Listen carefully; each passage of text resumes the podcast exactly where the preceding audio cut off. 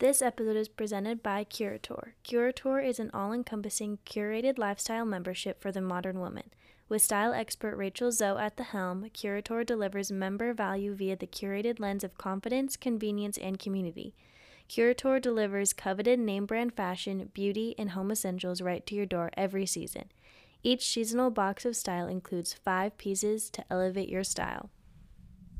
The new winter curation features products from trailblazing female founders and designers to help you feel a bit more chic and confident this holiday season.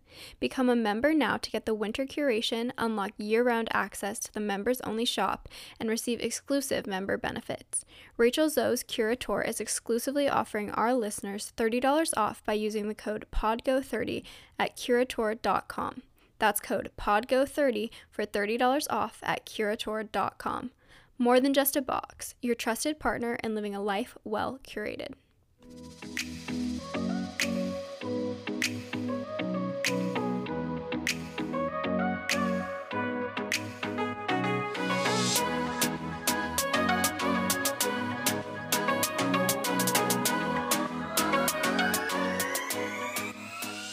Hey sis, welcome back to the podcast. I'm Haley. And I'm Emma.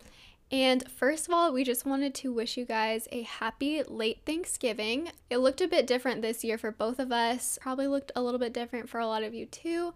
Um, but we still hope that you guys had a great day, that you got some yummy food, and that you have leftovers. Yeah. Because we'll be living off leftovers for a week. it's true.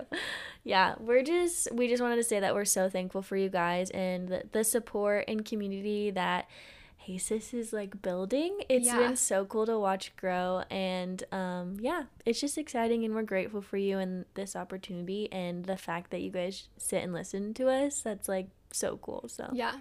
Yeah. So thank you so much for being here. Today's episode, literally so excited.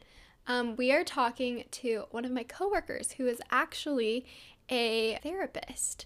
And she's been one of my mentors at work for a while now. Literally one of my favorite people to just talk to. She's so wise.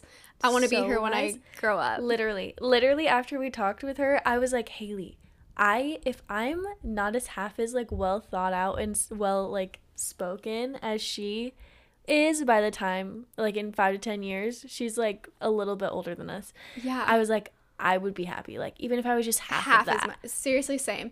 Just every conversation is so refreshing, and so we hope that you guys find this episode helpful. Because honestly, like I found so much of it useful. I'm gonna Oh, listen yeah. to this like freaking ten more times. Yeah. When I was editing, I was literally like taking notes. I was like, "Oh my gosh, like I've never heard this worded before Yeah. like this or like I've never thought about it like this or like there was so much I learned too and I was just like, this is so good." Yes, so so good. She specializes in marriage and family. She talks a lot about attachment, trauma, relationships, Boundaries. boundaries. So many Yeah. good things.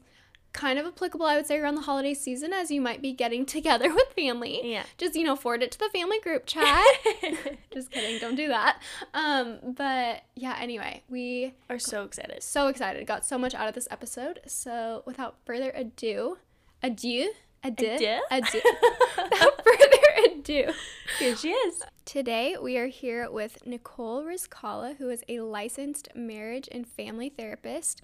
Um, she's also one of my coworkers slash mentors. And today, she's just going to be talking about, honestly, a range of different topics. We have a lot of questions for her because, as you guys know, We're s- so excited yeah, about this. we're, we're super interested in behavioral health and like all of these topics. So, yeah, we have lots of stuff to dive into.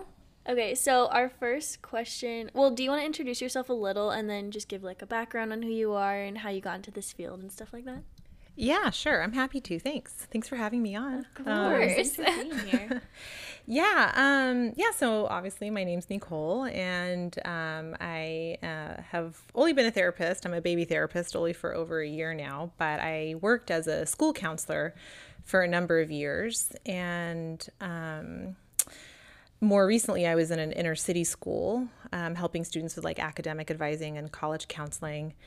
And um, I really didn't feel comfortable doing that because they had so many needs that I felt were more important than their grades or um, about where they were going to go to school.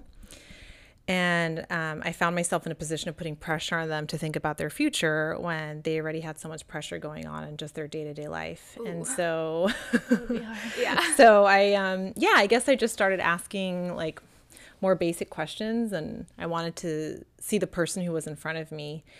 Um, and what I saw was just a, yeah, a lot of people in pain or um, families in disrepair and students who had a lot of anxiety or depression or loneliness and yet I was like demanding something of them to think about their future. Uh, so I didn't like that, and that got me thinking that um, you know maybe I should go back to school and, and become a therapist.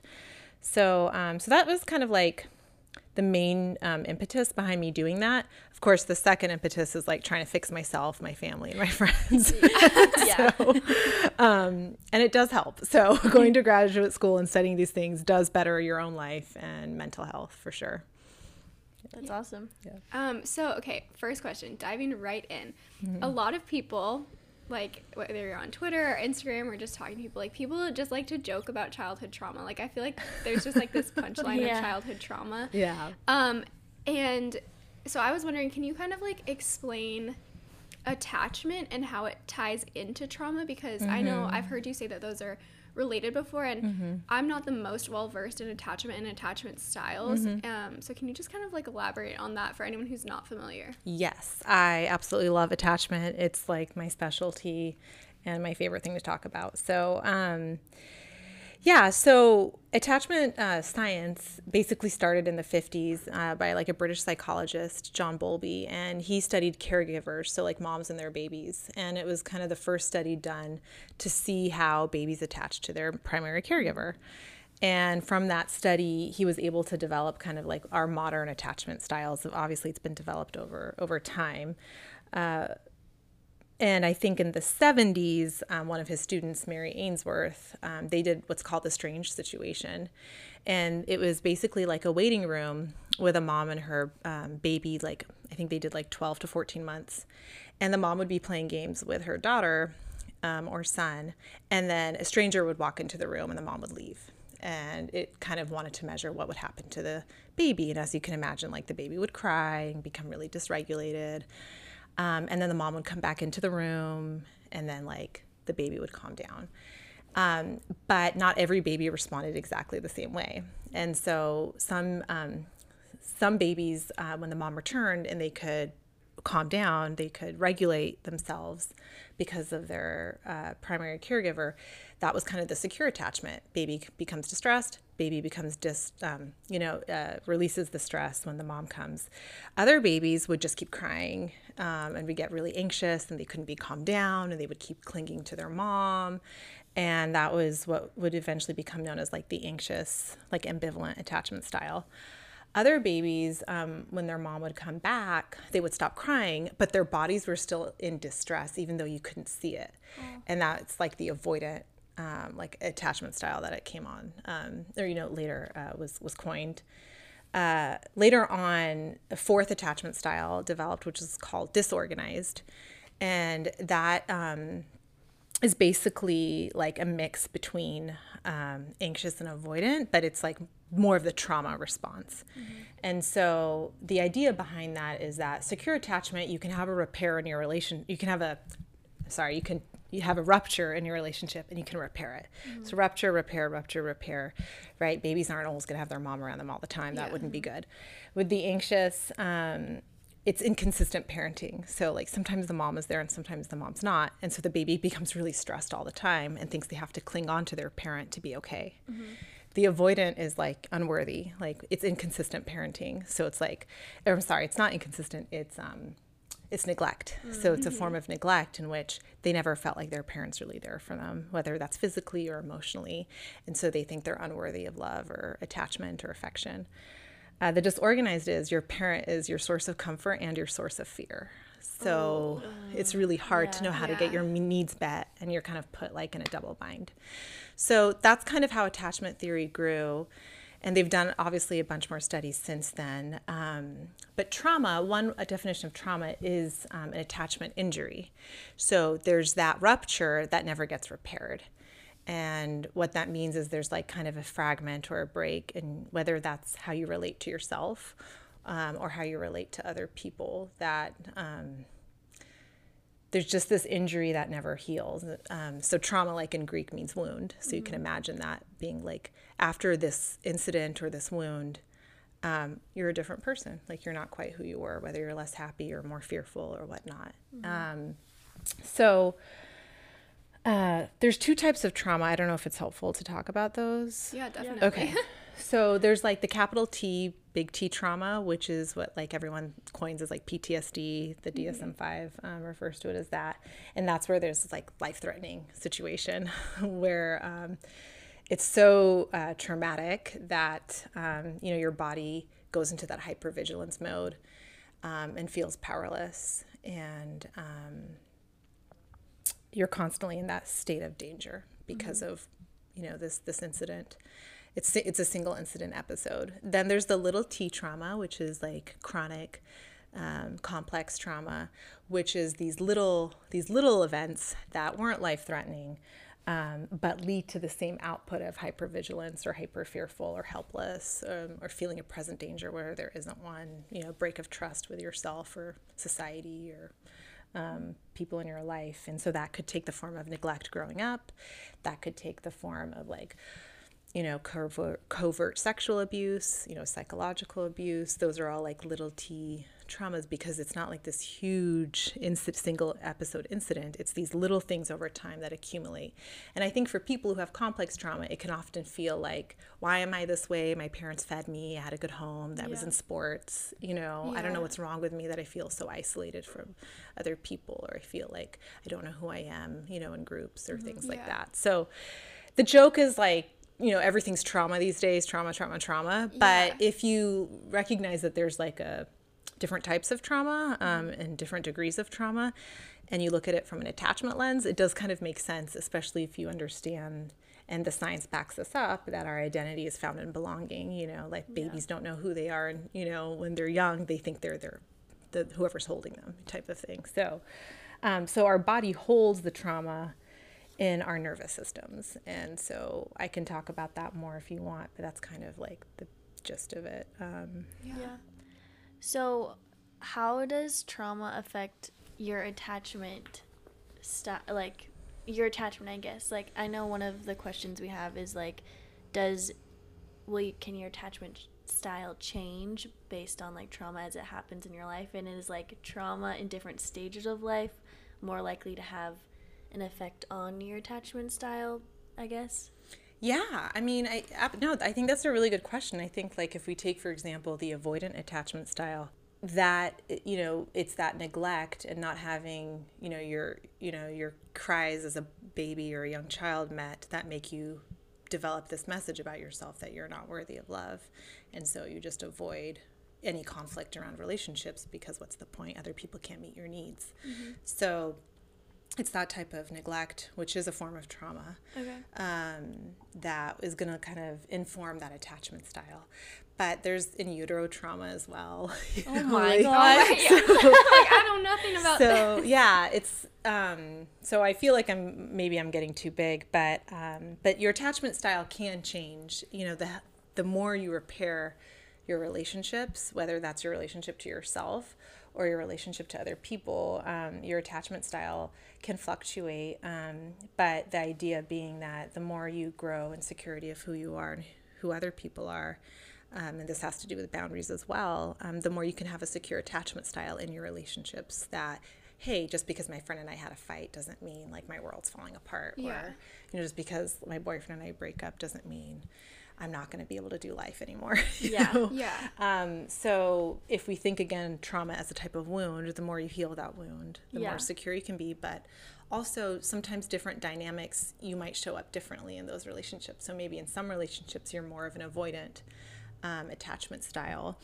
Um, again, which means um, when there's stress or conflict, you shy away from it and you shut down. Uh, whereas in other relationships, you might be like that pursuer who's anxious and wants to get really clingy um, to hold on so that you know you're going to be okay and that you can manage your anxiety. Mm-hmm. So again, if if trauma is a stress on your nervous system and a stress in your body, how do you choose to self soothe and regulate that stress? Do you cut off or do you reach for for someone else to make you okay and that's going to kind of show up sometimes differently depending on who you're with and how they're treating you and how important they are to you and what meaning you've associated with it Yeah. I did not know that. I thought it was one across the board. And I- Yeah. but I You- can like see that in my u- own life. people now. usually have like a primary Yeah. you know a, prim- I- a primary attachment i'm definitely like avoidant um, Yeah. But yeah you, as you can see sometimes how sometimes you're like why am i not okay with this person not talking to me right now And Yeah, I'm or gonna, certain you know- relationships. I'm like, this is not me. Like, that's not who I am. Yeah, Totally. literally. That's yeah. yeah Well, I'm like shook. I know. yeah Okay, so you kind of you started to touch on this, um, the idea of boundaries, and this is something that we talk about a lot on our podcast too, like healthy relationships. And professionally. Yeah, yeah.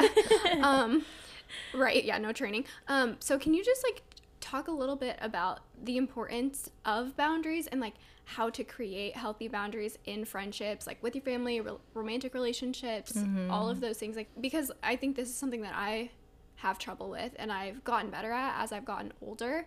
Um, but yeah, just can you talk about setting healthy boundaries and healthy relationships and things like that? Yeah, absolutely. And I think I think this does go to attachment because um, the idea behind boundaries is that um, boundaries is what allows us to be close to people. So we think of boundaries as like creating safety, which is true, but it's safety that allows us to be more vulnerable and to take risks. And so boundaries give us that sense of who we are and who the other is and where the us is in that.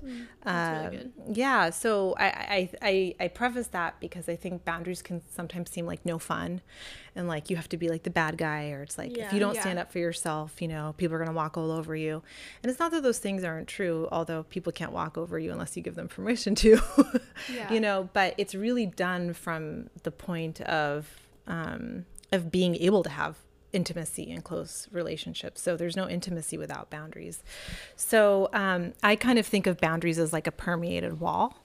I like visuals really help me. So it's like there are parts that people never get access to that are just mine. Um, with like a dotted line or something. Yeah. But then there's also space in between those lines that people can get in and that I can get out. And this connects to trauma, but well, you know, one of the classic signs of trauma is rigidity, right? That I am not adaptable, that I am not flexible, that I'm not able to sometimes open my wall more or open or close up my wall depending on what's happening. And so when you have that secure attachment, you have flexibility to to be vulnerable, to let people in, to close out things that aren't good for you, um, and so forth. Uh, but when you have that trauma, it's just either people are all in or they're all out, and there's just no adaptability or flexibility in your human relationships, um, which is a really hard way to live because you're not really staying present to like what's Yeah. happening or who's in front of you or who or how you're showing up. And so, again, part of having good boundaries is knowing what's happening inside of you. Like, why am I more nervous around this person over other people?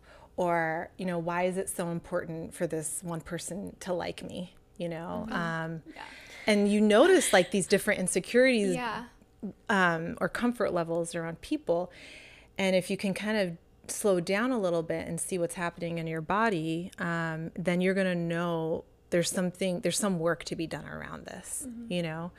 And that's going to allow you to know how to adjust your boundaries, which is actually that person's entitled to their opinion of me and it doesn't really matter. And I'm, you know, I'm, I'm working too hard in this Yeah. relationship. And so I can close up my boundary a little bit and be more confident in who I am in the moment or I'm cutting out someone who's like really trying to give me something good right now. Like, Yeah. why am I being so rigid? Mm-hmm. D- Is that a good reason or a bad reason? If it's a good reason, keep that wall up. you know, Yeah. if it's like, if it's being done from a place of fear or self protection, then you can open up that boundary and see what happens. And so, if you think of boundaries as like these permeable walls or things you can open and close up, I think it actually shows you how to have more authentic relationships with people because you're showing up in a way that feels both safe but is also vulnerable and taking risks to to grow closer to people. Yeah.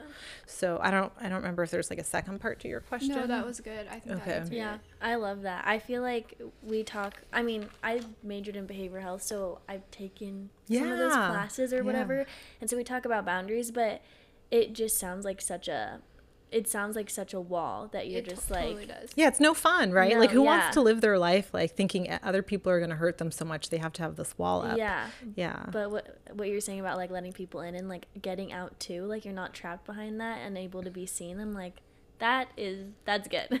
yeah. that's helpful. Yeah. And again, because those really rigid boundaries are signs of trauma, it's going to point you in the direction of where your healing can start to happen in the present. You know, so I just think there's so there's so much we have to pay attention to in our bodies because our bodies are right they're actually physical uh, reactions happening to real-time encounters and they're going to give you the signs of what you need to work on.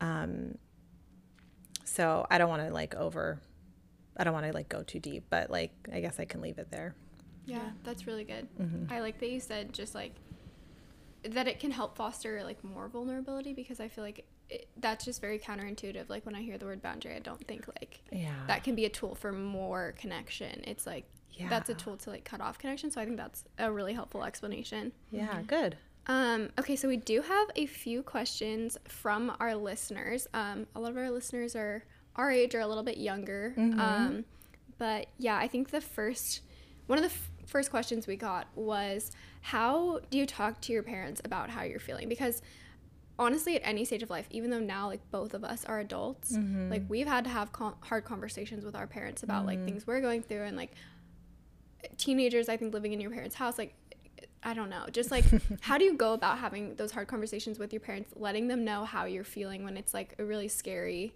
maybe like a scary situation, maybe you don't know what's going on, maybe you're just like I don't know, having these feelings like how do you how do you tell them that? Um yeah. gosh that's so hard because it's i think it kind of depends um, parent to parent or person to person um, i certainly have some ideas but i'm curious actually since you guys are living it what your thoughts are on it oh, she's like I'm she's like- you. i'm happy to like fill in anything that you guys don't No, say that's- but that's- i actually yeah. think you might be better suited to answer this Um, well, like thinking about what you were just saying about boundaries and stuff and like knowing who you are within that relationship.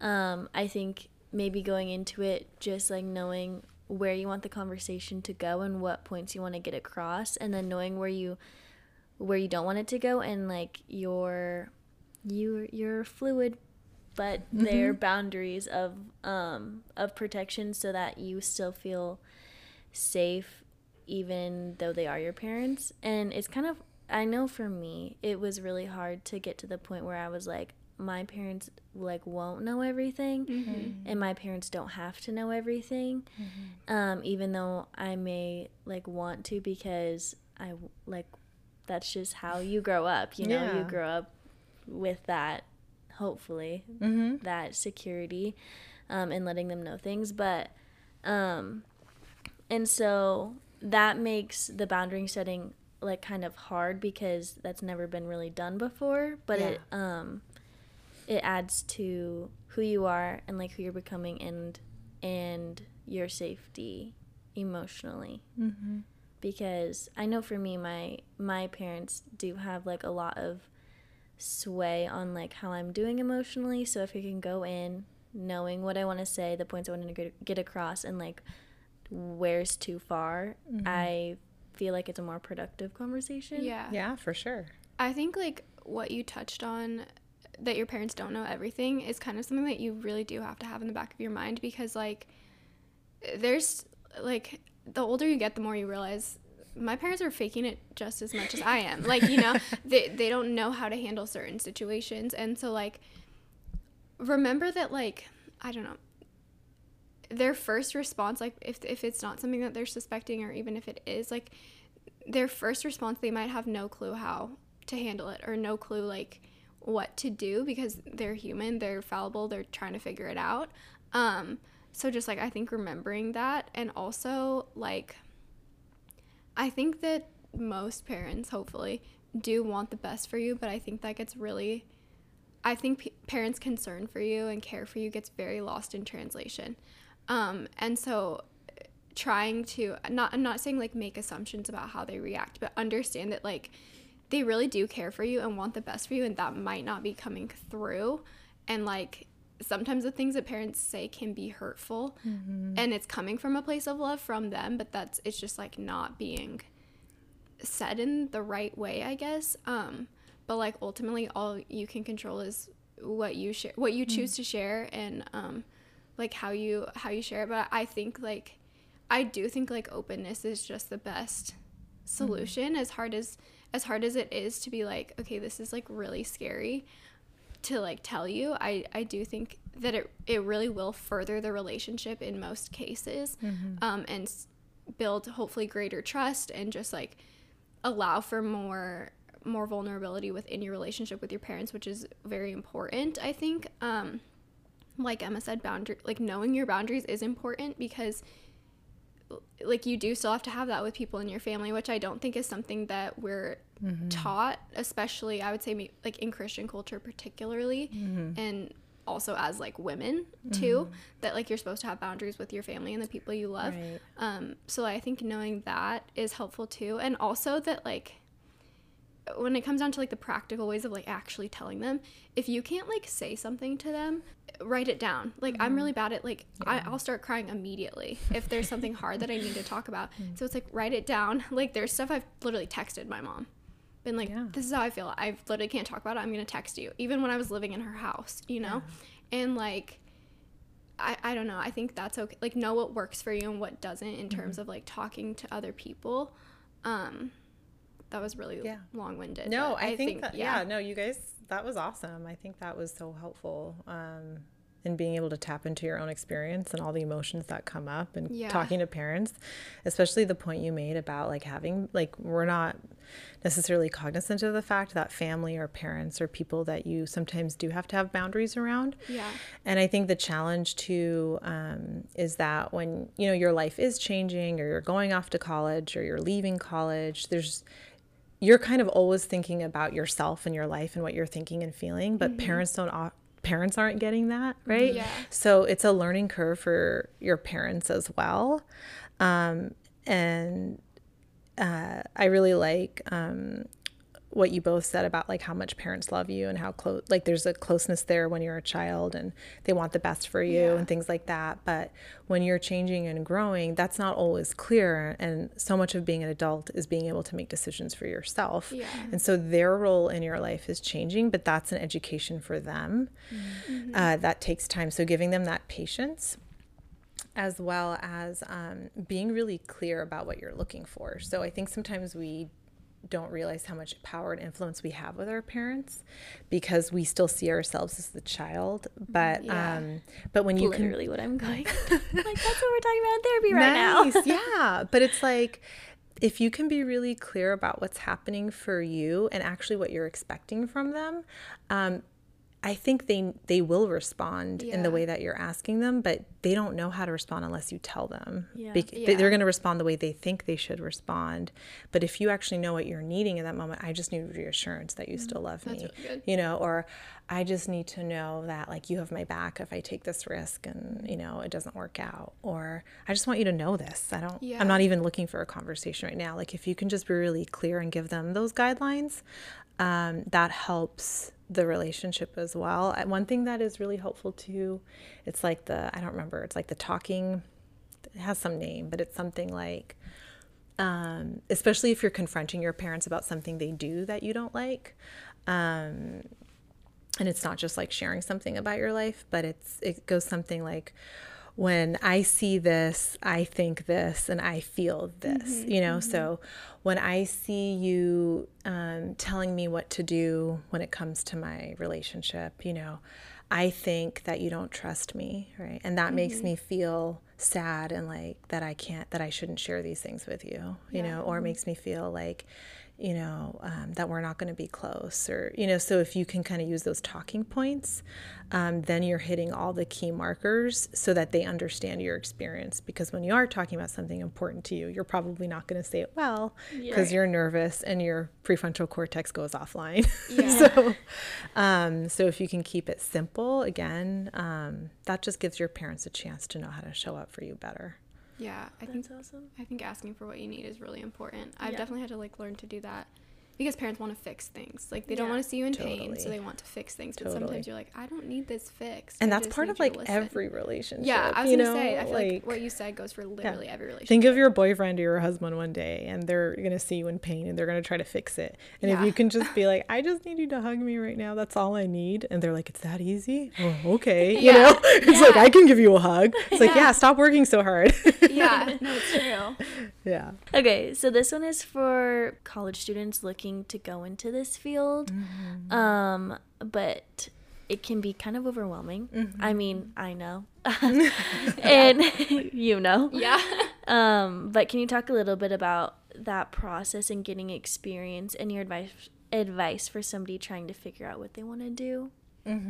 Yeah, I mean, I think you have to kind of, well, with any risk, you have to be okay with failure and asking for help. So, um, what that means is you just have to do your homework as well. So, researching the program, sitting in on classes, being really, um, uh, you know, much of a go getter and getting people to get back to you as well. Uh, doing your homework. You know, I didn't, I did a bunch of research. I sat in on a couple of classes. I talked to some people, you know, and I felt super prepared. And I, when I got there, I still didn't feel prepared. You know, I was like, oh, I didn't know I was going to be sitting with people in their pain all day, you know? Yeah. so um, why didn't someone tell me this you know so you're always going to have these like obvious blind spots so the first thing is like do your homework and give yourself a bunch of grace because you're never going to be able to be perfectly prepared for it uh, but then the i would also just like trust your gut and working backwards as well so like if you know you want to work with kids like focus on that. If you know you want to work with something more largely related to advocacy or systems you know focus on that and you know the social work component. If you know relationships um, is something that you're super motivated and driven by and you want to do family therapy focus on that you know and then you'll kind of whittle your way down to where you need to go. But um, in just like general categories to give some advice, the licensed personal counselor is not an attachment driven model. It's an individual um, psychodynamic model. So you're studying more like traditional psychology. Um, if um, if attachments and relationships is something that motivates and excites you, you're going to want to go the marriage and family uh, therapy track. So that's the M- MFT. And that's you're not you're not studying to do any individual therapy, although you do individual therapy, but you're doing it in the context context of relationship to self and others. So that's one, you know, you got LPC, licensed personal counselor, you got MFT, marriage and family therapist. And then you have like I guess the biggie the other big one is the MSW, um, where you would become a licensed um, social worker. And that's where again you can do therapy um, as the other fields can, but you're going to be focused more on the, the social systems um, and how those impact the human person um, and different communities. And then from there, it's like doctorates. so Yeah. um, if you're super ambitious, um, you can get a doctorate of marriage and family therapy, which is attachments and relationships, or you could do um, a, a PsyD or a doctorate in psychology, which is general psychology. Um, and then you have the psychiatry path, which is medical school and like Yeah. a ton of pharmacology and drugs and stuff like Yeah. that. So I don't know if that's helpful, but those are like the big buckets. Yeah. Um, but you can research those, um, and uh, hopefully that just gives you like a starting point. Yeah, I think that's really helpful. We had a presentation in one of my classes last year about like all the different. It was literally on everything you just cool. said in detail. And then after she was like, my professor was like, "Okay, um, if you're having an existential crisis right now, it is okay." And I was like, "Yeah, that would be me." And I remember I like texted you and I was like, "Yeah, we need to get coffee because I have no freaking clue what I'm doing." And yeah. yeah, I do think talking to people who are in the field too is super helpful because they can provide insight. Um, Yeah. And trusting your gut, It's you know, because yeah, it's like you, it's you talk to people, but you can also just like talk your way into doing like 10 different things. Yeah.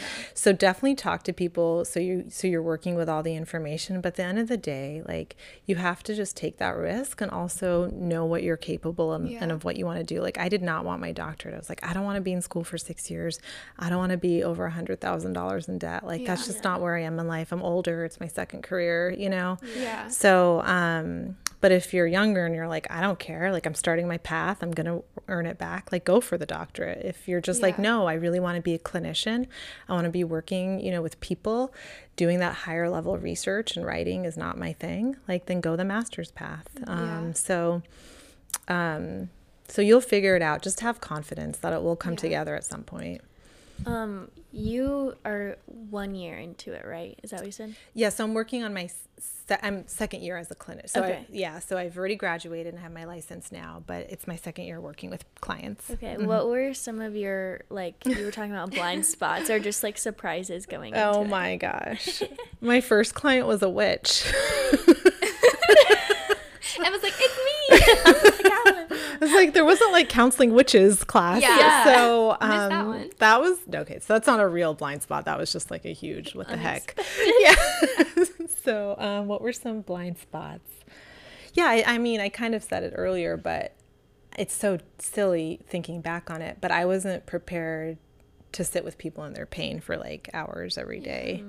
And it was like, wait, how do I take care of myself now that I'm doing doing that? And um, I think that was just something that I had to kind of figure out early on because it started to like give me anxiety and stress me out. Um, and then there was like a part of me that didn't want to become a good therapist because if I became a good therapist, that means I would just be with other people's pain the rest of my life. So you kind of like psych yourself out in some ways when it gets harder. Um, but I think coming out on the other side, it's like actually the better therapist you become, the easier it gets yeah. um, and it's just more intuitive uh, and you're able to offer more of yourself without it taking more energy. So um, don't be scared. I'm not trying to scare anyone from doing No, this. yeah. um, we need good therapists for sure. Um, i would say like another blind spot to, um, and it goes back to trauma being in your body but being an attachment therapist um, part of the work is doing what we call present process. Mm-hmm. So what's happening in the therapy room in the here and now. And that what that means is when someone is sharing, let's say like a sexual abuse or something that happened, like I have to run their experience through my like nervous system so I mm-hmm. get that felt sense of what it was like for them so Wow. that I can like deepen their experience of it so that they don't have to be alone in that fear and mm, pain. Wow. Yeah. That's crazy. And I think I was just looking for like a ton of shortcuts and was going super cerebral or left brain. If we can explain it and make sense of it, then we have, we know the negative thoughts associated with it and you can just change your thoughts around it. But actually, like one theory, the theory of change in my model um, is a corrective emotional experience. So again, your nervous system codes experiences, your brain codes experiences. Then your brain is primed to experience other experiences with that filter. So you're re-traumatizing yourself, right? Um, but the way you change your brain is by having a corrective emotional experience when you experience your fear safely with someone else, so you're not stuck there alone. And so the fact that like I had to just learn how to regulate my body and really go into it with them and almost feel it sometimes a little bit more for them so they could dip into that. Yeah. That was just something I was like, oh, I didn't know this was I didn't know this is what I meant to be a therapist. Yeah. You know, it's like you like we have these ideas of what being a therapist is, like helping other people or, you know, really being there. But like when you get down to the nitty gritty of it, it's it's pretty cool. Like it requires your whole self. yeah. Um, and I guess I wasn't expecting to give myself like in that way as a therapist. Yeah. therapist. I didn't Um, know that. That's, yeah. That's like a That's- whole other level of empathy. Yeah. It is. And um, it's not for everyone, Yeah. you know, but totally. good thing I didn't know what I was signing up for. Good thing I went into it blind.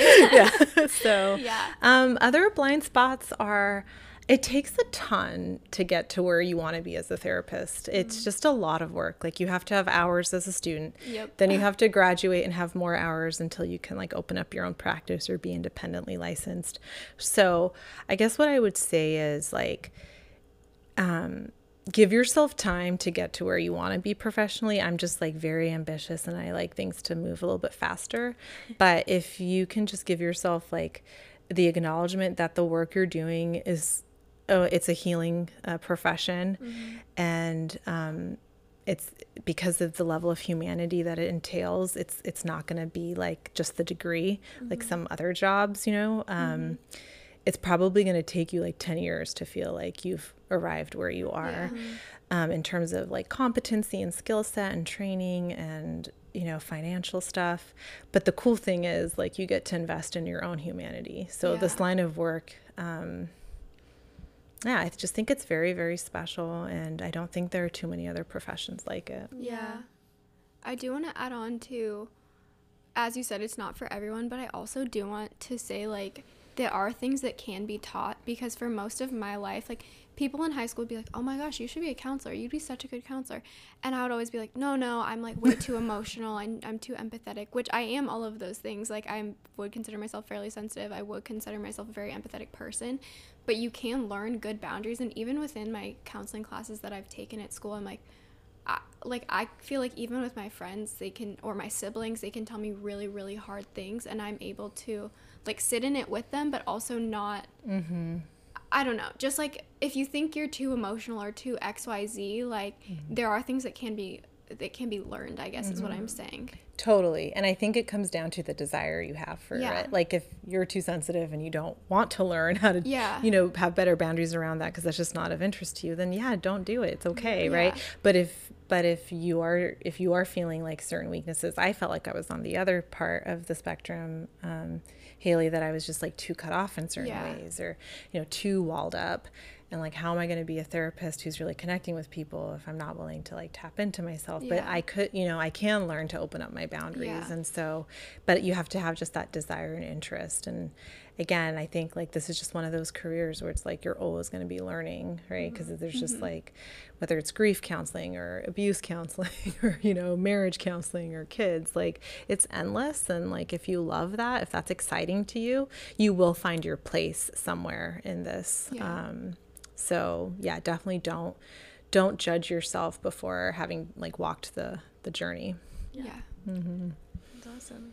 Um, we have one more question. Also, I think I have another question. That I wanna- I, yeah, I'm, I love talking about this. It's so interesting. I know. Um, okay, so one of so our last question, second to last question, um, is what would you say to somebody who is wanting to try counseling, who thinks like, okay, maybe it's time to reach out and get help, but is hesitant or is nervous or doesn't know what that process is going to look like? Like, what would you say to someone in that situation?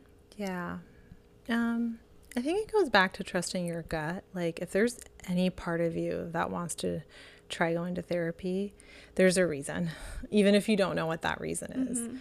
Uh, we have like explicit memory and implicit memory. So I'll go back to the body, right? So explicit memory is memories we can recall.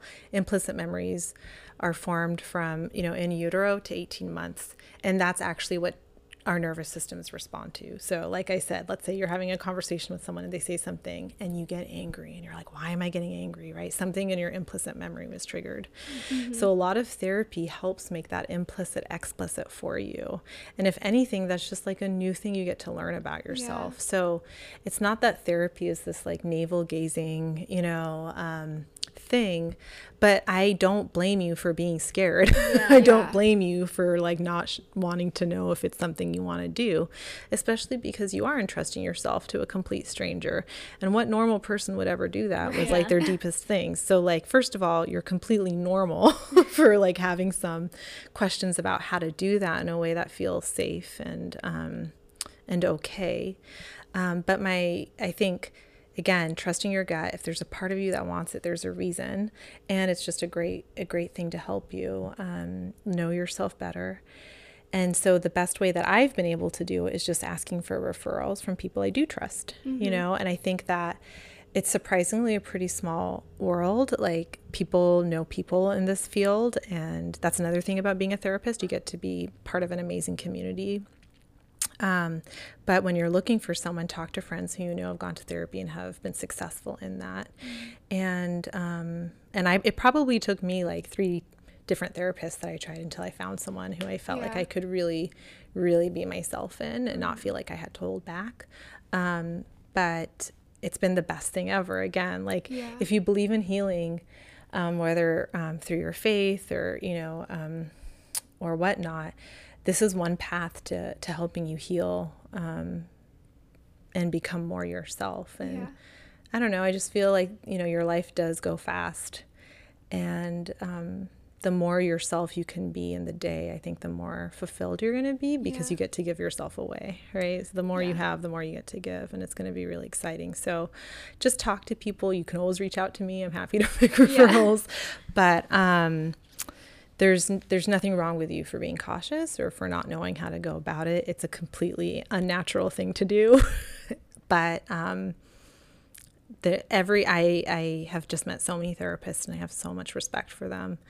And um, you'll know when you found the right one too. Yeah. You know, like it will take time, but you'll know when you found someone who you feel like you can talk to, Yeah. whether it's through their bio online or their picture.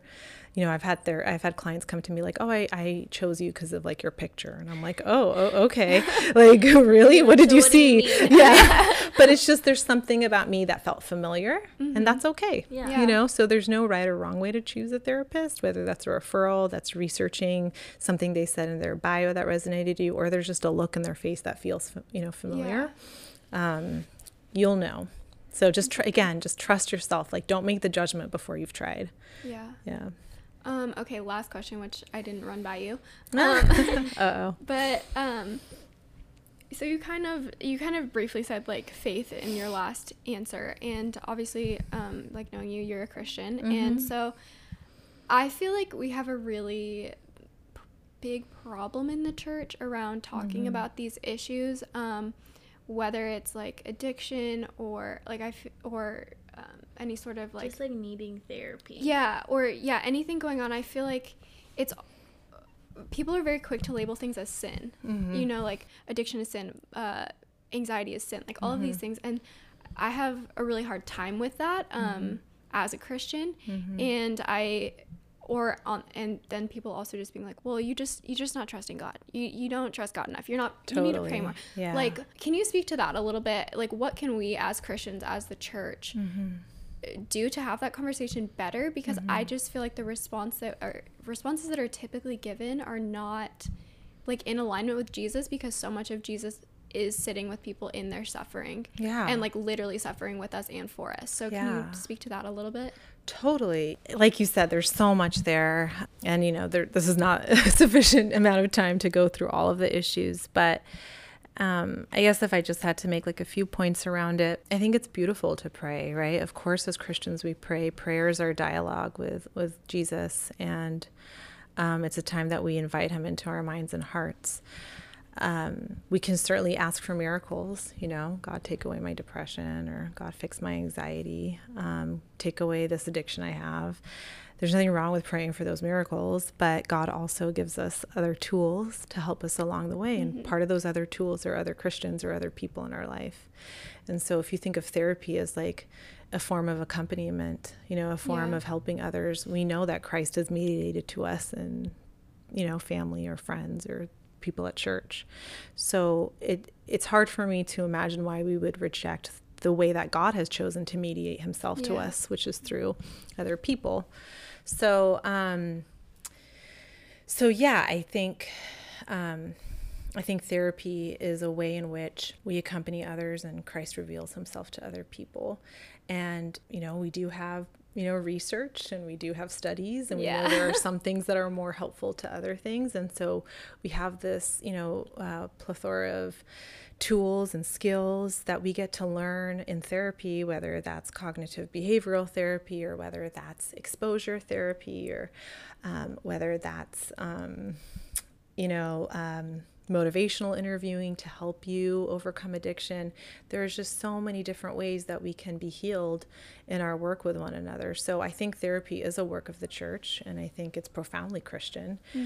Um, you know, God became man in Christ, so he elevated our humanity in becoming one of us. And we get part of our humanity is psychology and behavior and all those other things. So I just think it's profoundly Christian. And I think it's really reductionistic um, and dangerous to, um, to to count on the miracle when God is giving us Himself in these other ways. So not that miracles don't happen, Right. but um, we walk the journey and we can still pray for the miracle. So I don't think those two are opposed. I think they reinforce one another. And um, so much of therapy is inviting Christ into that work. Um, and then I think in terms of the sin piece, gosh, that's so hard. You know, I mean, you think of a baby whose mom was on like coke or meth Right. you know and the long lasting effects that that has or you know uh, someone who was in a car accident and get you know loses a you know i have a client who doesn't have any legs and they're on you know, they had chronic pain and addicted Yeah. to medication and it would be hard for me to imagine that sin although Right. it's not for me to judge at the end of the day right, Yeah. the level of culpability that the person has with the cards that they've been dealt is not for me to judge jesus said i judge no one so Right. um, there there is such a thing as sin. It certainly has um, an impact on people's level of suffering. There are many ways to help that suffering in in the in the work of the church. One of which is repentance, and the other one is just which is learning these tools that God has given us to help us not feed our addiction through the accompaniment that we have through therapy and group therapy and all that. So I just think if we start seeing these things as holistic as um, opposed to one another, um, I think we'll see that Christ is with us in everything that we're Yeah. doing. Wow. That was answered really well. Yeah. Good job. Thank you. Thanks for That was awesome. having me uh, prepare. yeah. um, yeah. Thank you so much. Uh, is there like some place that people can find you? Um, I don't know if you have a website or. um, no, I don't. But if my name is in here, uh, Yeah, or it'll be we'll in the link- yeah. podcast, you can just Google me, and the practice that I work at, Therapy with Heart, will pop up. Then you can find me. Mm-hmm. Awesome. Yay. Thanks so Yeah. much for being here and for just having this conversation with us. Thanks, I cannot fun. wait to re-listen to this. Yeah. I'm like taking notes. Aw, Same. that's so Yeah. sweet. No, you, you ladies are awesome, and the work you're doing is beautiful. So Oh, Yeah. thank you. That's thanks for so having nice. me. Yeah. Yeah. Do you want to say our outro for us? It's just bye, sis. Wait, what? You say, you just say, Oh, bye, sis. Sure, let's Just like it. that. Okay, I can do Ready? that. Okay. One, two, three. Bye, sis.